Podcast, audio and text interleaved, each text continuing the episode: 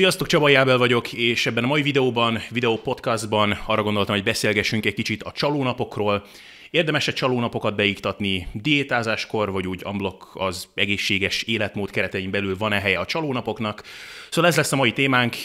csak annyit elmondanék előjáróba, hogy valószínűleg ez a videó ez fel fog kerülni az internetre podcast formában is, amit majd valahogy be fogok linkelni a videó alá, úgyhogy elérhető lesz remélhetőleg idővel iTunes-on, meg Spotify-on is, meg Soundcloud-on, meg hasonló helyeken. Szóval, hogyha esetleg út közben, vezetés közben, séta közben szeretnétek ilyesmit hallgatni, akkor erre is lesz lehetőség. Minden esetre csapjunk bele a mai témánkba, szóval még egyszer a csalónapokról lesz szó, és talán kezdjük azzal, hogy mit értek egyáltalán csalónap alatt.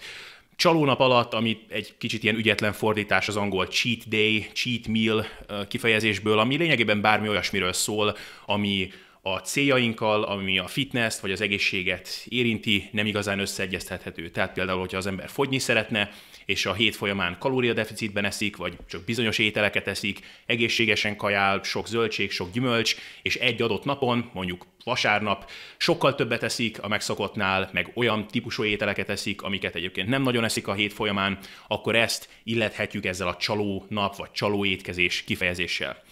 Szóval beszélgessünk arról, hogy ennek van-e helye az egészséges életmódban, van-e esetleg valamilyen különleges előnye, vannak esetleg olyan hátrányai, amik miatt érdemesebb ezeket kerülni, vagy úgy amblok mi a helyzet ezzel.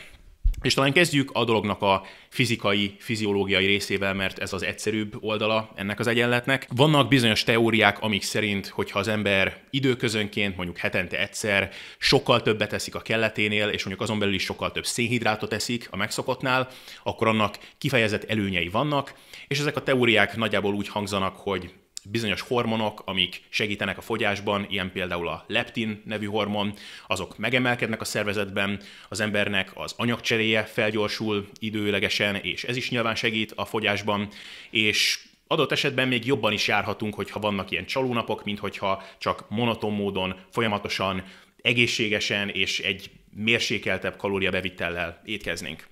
Na most az a helyzet ezzel, amikor készültem erre a videóra, akkor gondolkoztam, hogy mennyire menjünk ebbe bele. Ez egy hatalmas nagy témakör, és arra gondoltam, hogy esetleg a következő videó, vagy ilyen videópodcast az majd erről fog szólni. Most, hogy ez a videó, meg ez a podcast ne tartson egy órán keresztül, annyiban maradjunk, hogy ez egy nagyon-nagyon érdekes és nagyon-nagyon félreértett koncepció, meg témakör, tehát ez, hogy az embernek mennyire, meg milyen időtartamon belül lassul le az anyagcseréje mondjuk fogyás során, hogyha egyáltalán lelassul, meg az, hogy az embernek tényleg a szervezet egy ilyen úgynevezett koplaló üzemmódba kapcsol-e diétázás során. Ez egy nagyon félreértett koncepció, és a rövid változata a dolognak az az, hogy amikor az ember időközönként sokkal többet eszik a kelleténél, tehát mondjuk az embernek szüksége lenne 2000-2500 kalóriára, hogy fenntartsa a testsúlyát, és időközönként eszik mondjuk 4000-5000 kalóriát, akkor valóban felgyorsul az anyagcsere, valóban a szervezetben megemelkedik olyan hormonoknak a szintje, amik segítenek a fogyásban, amik csökkentik az éjségérzetet, de ezzel több probléma is van. Az egyik probléma az az, hogy ezek a változások, ezek a pozitív változások, ezek nagyon átmenetiek, tehát nem arról van szó, hogy egy nap többet eszünk 2000 kalóriával, és akkor két hónapon keresztül felgyorsul az anyagcserénk, nem, igazából addig fog felgyorsulni az anyagcserénk, meg addig fog pozitív irányba elváltozni a hormonháztartásunk, ameddig az a csalókaja, vagy az a nagyon nagy mennyiségű kaja, amit elfogyasztottunk, az a szervezetünkben van. Ami praktikusan nagyjából annyit jelent, hogy a következő nap végéig, vagy valami hasonló. A másik nagy probléma ezzel az, hogy igen, valóban mondjuk fel fog gyorsulni az anyagcserénk mondjuk 100-150 kalóriával, ami nyilván segít a fogyásban, ugyanakkor mennyire fogunk ezzel menni, hogyha ezért cserébe el kellett fogyasztanunk 2000 extra kalóriát, ami meg direkt módon vissza fog minket vetni a fogyásban való céljainkat illetően. Tehát ez, ez picit olyan, mintha elmennénk mondjuk a boltba, és vennénk egy kupont, amit be lehet váltani 150 forintért, és ezért kifizetnénk 2000 forintot. Hát ez nem egy igazán jó tranzakció, és ez valószínűleg eléggé magától értetődő. Tehát legalábbis azt ki lehet jelenteni, hogy kifejezett előnye nem lesz ezeknek a csalónapoknak vagy csaló étkezéseknek fizikai, fiziológiai szempontból. Tehát nem fogunk gyorsabban vagy időt takarékosabban lefogyni attól, hogyha vannak ilyen csalónapok. Van-e neki hátránya? Ez a következő nagy kérdés. Tehát vissza fog-e minket vetni a fogyásban, vagy hízáshoz fog-e vezetni, vagy ez csak egy ilyen semleges, neutrális dolog? Ez igazából egyetlen egy dologtól függ, az pedig az, hogy mekkora a mértéke a túlevésnek ezeken a csalónapokon. És igazából ez a legnagyobb praktikus probléma ezekkel a csalónapokkal, az pedig az, hogy nagyon-nagyon-nagyon könnyű őket túltolni. És ezt tapasztalatból tudom mondani. Az a helyzet, különösen akkor, hogyha az embernek nagyobb az étvágya, különösen akkor, hogyha valaki szeret enni, hogy 5-6-7 ezer kalóriát, de legalábbis 4-5 ezer kalóriát elfogyasztani egy ilyen nap alkalmával, az sokkal könnyebb, mint gondolnátok. De főleg akkor, hogyha olyan ételeket eszik ilyenkor az ember, amiket sokan szeretnek ilyenkor enni, pizzát, fagyit, csokikat, cukros, zsíros dolgokat, nagyon könnyű iszonyatosan sok kalóriát elfogyasztani így, és ilyen módon teljesen eliminálni lehet az addigi fogyásban elért eredményeinket. Tehát mondjuk, hogyha hétfőtől szombatig az ember 500 kalóriával kevesebbet eszik, mint amennyire szüksége lenne, hogy fenntartsa a testsúlyát, tehát ez egy 500 kalóriás deficit, eléggé standard, majd vasárnap elfogyaszt 2000 extra kalóriát, akkor azt az addigi 3000 kalóriányi deficitet a hét folyamán, azt lecsökkentette 1000 kalóriára. Hogyha elfogyaszt ezen az egy napon 4-5-6 ezer kalóriát, akkor pedig akár hízni is lehet, annak ellenére, hogy addig a hét nagy részében, tehát a hét napból hat napon az ember diétázott. Ez pedig mentálisan, pszichológiailag egy nagyon destruktív útvesztőhöz tud vezetni, amikor az ember úgy érzi, hogy hát basszus, folyamatosan odafigyelek, folyamatosan szigorú vagyok, diétázom, tényleg odafigyelek arra, hogy mit teszek a számba, és mégsem történik semmi pozitív a testfelépítésemmel, sőt lassan még degradálódik is a testfelépítésem. Ez egy nagyon-nagyon destruktív folyamat lehet, amiben bele lehet kerülni. Tehát ilyen szempontból lehet, hogy van egy konkrét érvünk az ilyen csalónapok ellen. Szóval ez a dolognak az egyszerűbb része, a dolognak a fiziológiai része, és most pedig beszéljünk egy kicsit a mentális részéről ennek az egésznek, ugyanis vannak olyan érvek, amik arról szólnak, hogy hát lehet, hogy a csalónapoknak, csalóétkezéseknek nem lesz semmilyen konkrét előnye, az is lehet, hogy egy pici hátrányuk lesz, ugyanakkor mentálisan, pszichológiailag szükség van ezekre, mert az ember végre egy kicsit ki tud engedni, végre az ember egy kicsit úgy érzi, hogy nem kell folyamatosan vasszigorral odafigyelni arra, hogy az ember mit teszik, mit iszik, és akkor mondjuk egy ilyen vasárnapi csalónap után, hétfőtől kezdve ismét újult erővel bele lehet vágni az egészséges életmódba. Az a helyzet, hogy rövid távon ebben még van is valami igazság. Ugyanakkor, és ezt most megint saját tapasztalatból tudom mondani, hosszú távon az ember sokszor ennek pont az ellenkezőjét tudja előidézni ezekkel a csalónapokkal. És egyébként erről vannak konkrét pszichológiai kutatások is, amik lényegben arról számolnak be, hogy ha az ember életében így a mindennapoktól nagyon drasztikus kontrasztban eltérő pozitív események vannak időszakosan, akkor ezek a, az, a mindennapi általános életet, meg létformát, az sokkal kevésbé élvezetesnek fogják feltüntetni, emiatt a nagyon brutálisan nagy kontraszt miatt. Igazából az embernek az agya, meg a pszichológiája az valahogy úgy van bekalibrálva, hogy amit rutinszerűen nap mint nap csinálunk, ahogyan nap mint nap élünk, ahhoz az ember így hozzászokik idővel. Az az, amit elfogad normálisnak, és idővel még élvezni is megtanulja. Valószínűleg ezért van egyébként, hogy a lottó nyertesek, akik hirtelen nagyon-nagyon meggazdagodnak, idővel a boldogság szintjük az visszakerül ugyanarra a szintre, ahol előtte volt, mert idővel mindenhez hozzászokik az ember. Nem tudom, hogy eddig ez mennyire érthető. Mondanék egy analógiát, ami kicsit sötét lesz, meg kicsit durva lesz, de azt, azt hiszem, hogy jól fogja illusztrálni, hogy miről beszélek itt. Nem tudom, hogy mennyien néztétek a Trónok harca című sorozatot, gondolom, hogy sokan, amennyiben nem, akkor halkítsátok le egy kicsit, mert most egy spoiler következik, de talán emlékeztek arra, amikor a, a Ramsey Bolton nevű pszichopata egyén az fogságban tartja a Tion Greyjoy-t, és ott gonoszkodik, mindenféle kegyetlenségeket művel vele, meg kínozza, és a legnagyobb kegyetlenség az akkor következik, amikor elhiteti a Tion greyjoy hogy megszabadult. És ilyen gyönyörű lányok bejönnek, és eloldozzák a Tionnak a kötelékeit, és csókolgatni kezdik, meg adnak, adnak neki egy kupa bort, és a Tion nézi, hogy úristen, eljött a megváltás, és amikor elkezdeni ebbe beleélni magát, akkor megint belép Remzi az embereivel, és ismét kezdődnek a kegyetlenségek. És ugye az ebben az igazán nagy gonoszság, hogy nyilvánvalóan a kínzások, a szörnyűségek, azok mindig borzasztóak, de akkor igazán borzasztó mindez, hogyha az ember megkapja a remény érzetét, és elhiszi, hogy ennek vége, és eljött a megváltás, és akkor megint elveszik tőle a reményt, és megint folytatódnak a kegyetlenkedések.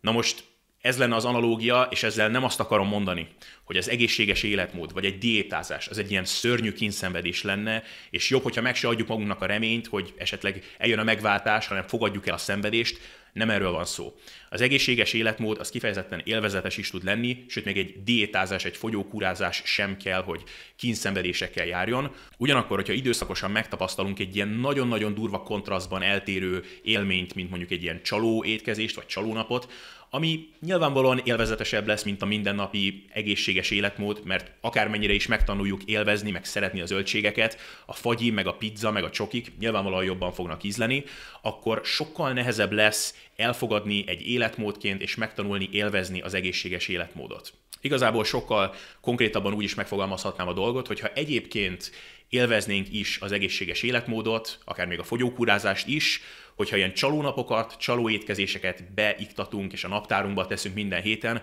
akkor biztosan nem fogjuk azt élvezni. És igazából ez a legnagyobb problémám talán ezzel az egész csalónap, csalóétkezés terminológiával is, meg magával a koncepcióval, hogy az embereknek eleve van egy nem túl szerencsés attitűdje az egészséges életmódot, a fitness meg a fogyást illetően, hogy nem életmódban gondolkoznak, hanem ilyen nagyon rövid, nagyon extrém protokollokban. Igazából az emberek végletek között élik az életüket ilyen téren, ahol vagy a teljes nihil, oda nem figyelés, a felelősségtudatnak meg a rendszerességnek bármilyen hiánya uralkodik, vagy pedig ilyen extrém, százszázalékos megvonással, vasszigorral jellemzett időszakok következnek, amikor megpróbálnak lefogyni, mondjuk január 1-én, az új év bekövetkeztekor, vagy mondjuk a tengerparti nyaralás közelettekor, amikor az ember majd jól szeretne kinézni a fürdőruhában,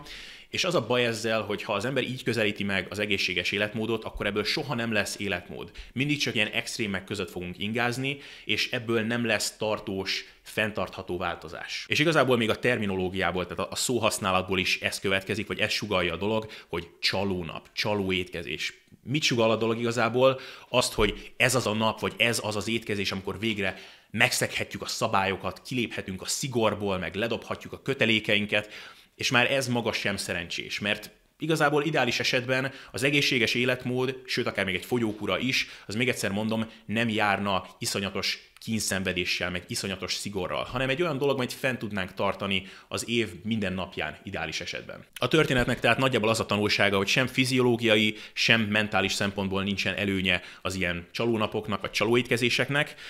Akkor mi tehát a konklúzió, vagy mivel zárnánk ezt a videót? Igazából az én tanácsom az a következő lenne. Az elsődleges dolog az az, ahogy már mondtam, hogy ha folyamatosan úgy érezzünk, hogy csalnunk kell a diétánkon, vagy meg kell szegnünk a szabályokat, akkor először is egy jó őszinte pillantást kell vetnünk magára a diétánkra, vagy az egészséges életmódhoz való megközelítésünkre. Hogyha valami annyira szigorú, annyira sok megvonással jár, hogy úgy érezzük, hogy nem tudjuk azt fenntartani még akár egy-két hónapon keresztül sem, akkor fel kell tennünk magunknak a kérdést, hogy hogyan szándékozunk mondjuk fenntartani a testsúlyunkat, vagy fenntartani az elért testfelépítésünket, hónapokon, éveken keresztül. Tehát az elsődleges legfontosabb dolog az az, hogy ahogyan megközelítjük a fogyást, a fitness, az egészséges életmódot, annak fenntarthatónak kell lenni, és akármennyire is hihetetlen, élvezetesnek kell lenni. A másik dolog, amit hangsúlyozni szeretnék, az az, hogy ez persze nem azt jelenti, hogy nincsen helye a flexibilitásnak, meg a rugalmasságnak. Tehát nem arról van szó, hogy ha elmentek mondjuk egy étterembe, mondjuk egy szülinapot megünnepelni, vagy a barátnőddel, barátoddal, akárkivel elmentek és eztek valami finomat, akkor nincsen annak helye, hogy egyetek valami olyasmit, amit mondjuk a mindennapok során, vagy mondjuk egy fogyókúra során egyébként nem ennétek. Tehát nem arról van szó, hogy nincsen helye cukrosabb, magasabb kalóriatartalmú ételeknek, vagy annak sincsen helye, hogy mondjuk egy adott napon sokkal több kalóriát egyél, mint egy másik napon. Ez az életnek a velejárója, és ha ezt az ember mindig megpróbálja elkerülni, akkor az idővel fenntarthatatlan lesz.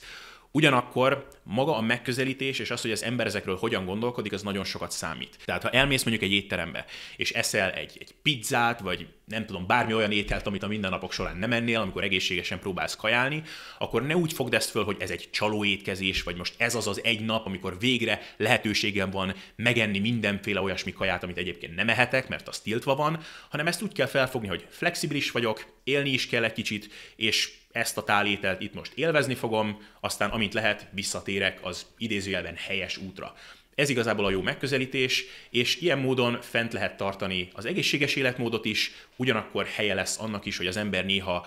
kicsit rugalmasabb legyen. És még egy dolgot megemlítenék, hogyha már ilyen hosszú lett ez a videó egyébként is, hogy van egy mítosz, egy, egy tévhit az ilyen csalónapokkal kapcsolatban, amit sokáig én is hittem, és sajnos nagyon fájdalmas, személyes tapasztalatok útján megtanultam, hogy ez nem így van. És ez a, ez a tévhit arról szól, hogy ha az ember egy adott napon nagyon-nagyon túl leszik, úgy is mondhatnám, hogy bezabál olyan dolgokból, amiket egyébként nem eszik, mert mondjuk tiltólistán van, vagy nem segíti őt a céljaihoz, tehát pizza, fagyi, csokik, stb., akkor az alatt az egy nap alatt meg lehet szabadulni ettől a sóvárgástól, hogy jó, ma nagyon bezabálok ezekből a dolgokból, de akkor végre megszűnik a sóvárgás, és akkor tovább élhetem az egészséges életet. Sajnos ez nem így van. Akkor, hogyha az ember időszakosan nagyon túl leszik valamin,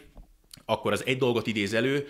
mégpedig az, hogy a sóvárgás még erősebb lesz, és még nehezebb lesz tőle megszabadulni. A helyzet az, hogyha az embernek vannak olyan kajái, amiket nagyon-nagyon szeret, de nem igazán beleegyeztethető mondjuk egy fogyókúrás tervezetbe, vagy, vagy az egészséges életmódba, hogy unblock, akkor két opció van. Az egyik az az, hogy az ember mértékletességgel beleilleszti ezeket az ételeket a mindennapi étkezésébe, tehát mondjuk, hogyha nagyon szereted a, nem tudom, a fagyit, vagy a, vagy a csokit, akkor minden nap, vagy nem tudom, hetente többször is akár eszel csokit, meg eszel fagyit, de csak kis mennyiségben, mértékletesen. Tehát nem egy ekkora adag fagyit eszel meg, hanem eszel egy ilyen kisebb csészényivel. Ez sokak számára egy abszolút járható út, tehát vannak, akik például szigorúan meg aprólékosan számolják a napi kalóriabevitelüket, és abba ilyen stratégikus módon beleillesztenek egy kis fagyit, vagy csokit, vagy ami a szemszáj kíván. Vannak, akiknek ez nem annyira járható, mert egyszerűen nehezükre esik a mértékletesség, és sokszor, hogyha megpróbálnak csak egy kis adag, ilyen csokit, vagy valami cukrosabb dolgot a táplálkozásukba illeszteni, akkor abból nagyon könnyen egy túllevéses időszak következik, tehát abból a kis szelet csokiból lesz egy egész tábla csoki, vagy a kis adagfagyiból lesz egy ekkora adagfagyi, Akiknek ez a problémája, és többször is megpróbáltak mértékletesek lenni, és sosem sikerült, azoknak sokszor könnyebb egyszerűen egyáltalán nem enni ezeket az ételeket, vagy valami nagyon különleges alkalomhoz kötni őket, tehát mondjuk karácsonykor, vagy ünnepnapokon, vagy amikor mondjuk sok emberrel összegyűltök és esztek valami finomat, akkor eszel ilyesmit, mert mondjuk talán mások előtt úgyse fogsz ezeken annyira túl lenni, viszont a mindennapok során egyszerűen könnyebb ezeket elkerülni. Én inkább egyébként ezek közé, az utóbbiak közé tartozom, tehát ezt idővel az embernek egy kicsit ki kell tapasztalni, hogy melyik stratégia, vagy melyik módszer a járhatóbb, de igazából ez a két opció van, akkor, amikor az ember sóvárok bizonyos kaják után. Vagy mértékletesen a mindennapok étkezésébe beleiktatni ezeket az ételeket, vagy egyszerűen elfogadni, hogy ezekkel a kajákkal ilyen vagy olyan okokból adódóan egyszerűen nem fog menni a mértékletesség, és kerülni kell őket. Nekem vannak ilyen ételek az én életemben, ilyenek például a mogyoróvaj, mandulavaj, meg hasonló dolgok. Ezeket egyszerűen elfogadtam, hogy nem fogom enni a mindennapok során, más finom ételeket viszont tudok enni mértékletesen, és fent tudom tartani a testzsír százalékomat, meg azt a testfelépítést, amit fent szeretnék tartani. Szóval nagyjából ez lenne a konklúziója ennek a videónak. Remélem, hogy tudtam valami képet adni arról, hogy szerintem hogyan érdemes gondolkodni ezekről a csalónapokról, vagy csalóétkezésekről, és ha más nem, akkor remélhetőleg ezután a videó után legalább nem ezt a szót fogod használni, hogy csalónap vagy csalóétkezés, mert általában, ha csak így nevezzük a dolgot, az már eleve nem fog jó dolgokhoz vezetni. Minden esetre remélem, hogy a videó segítséget nyújtott, ha tetszett, akkor esetleg iratkozz fel. Nem tudom, hogy milyen formátumban fogod ezt megnézni, vagy meghallgatni, videó vagy podcast formában. Minden esetre mondd el a véleményedet a komment szekcióban, és esetleg lájkold ezt az epizódot, hogyha tetszett és ennyi lett volna a mai mondani valóm, úgyhogy látjuk egymást a következő videóban.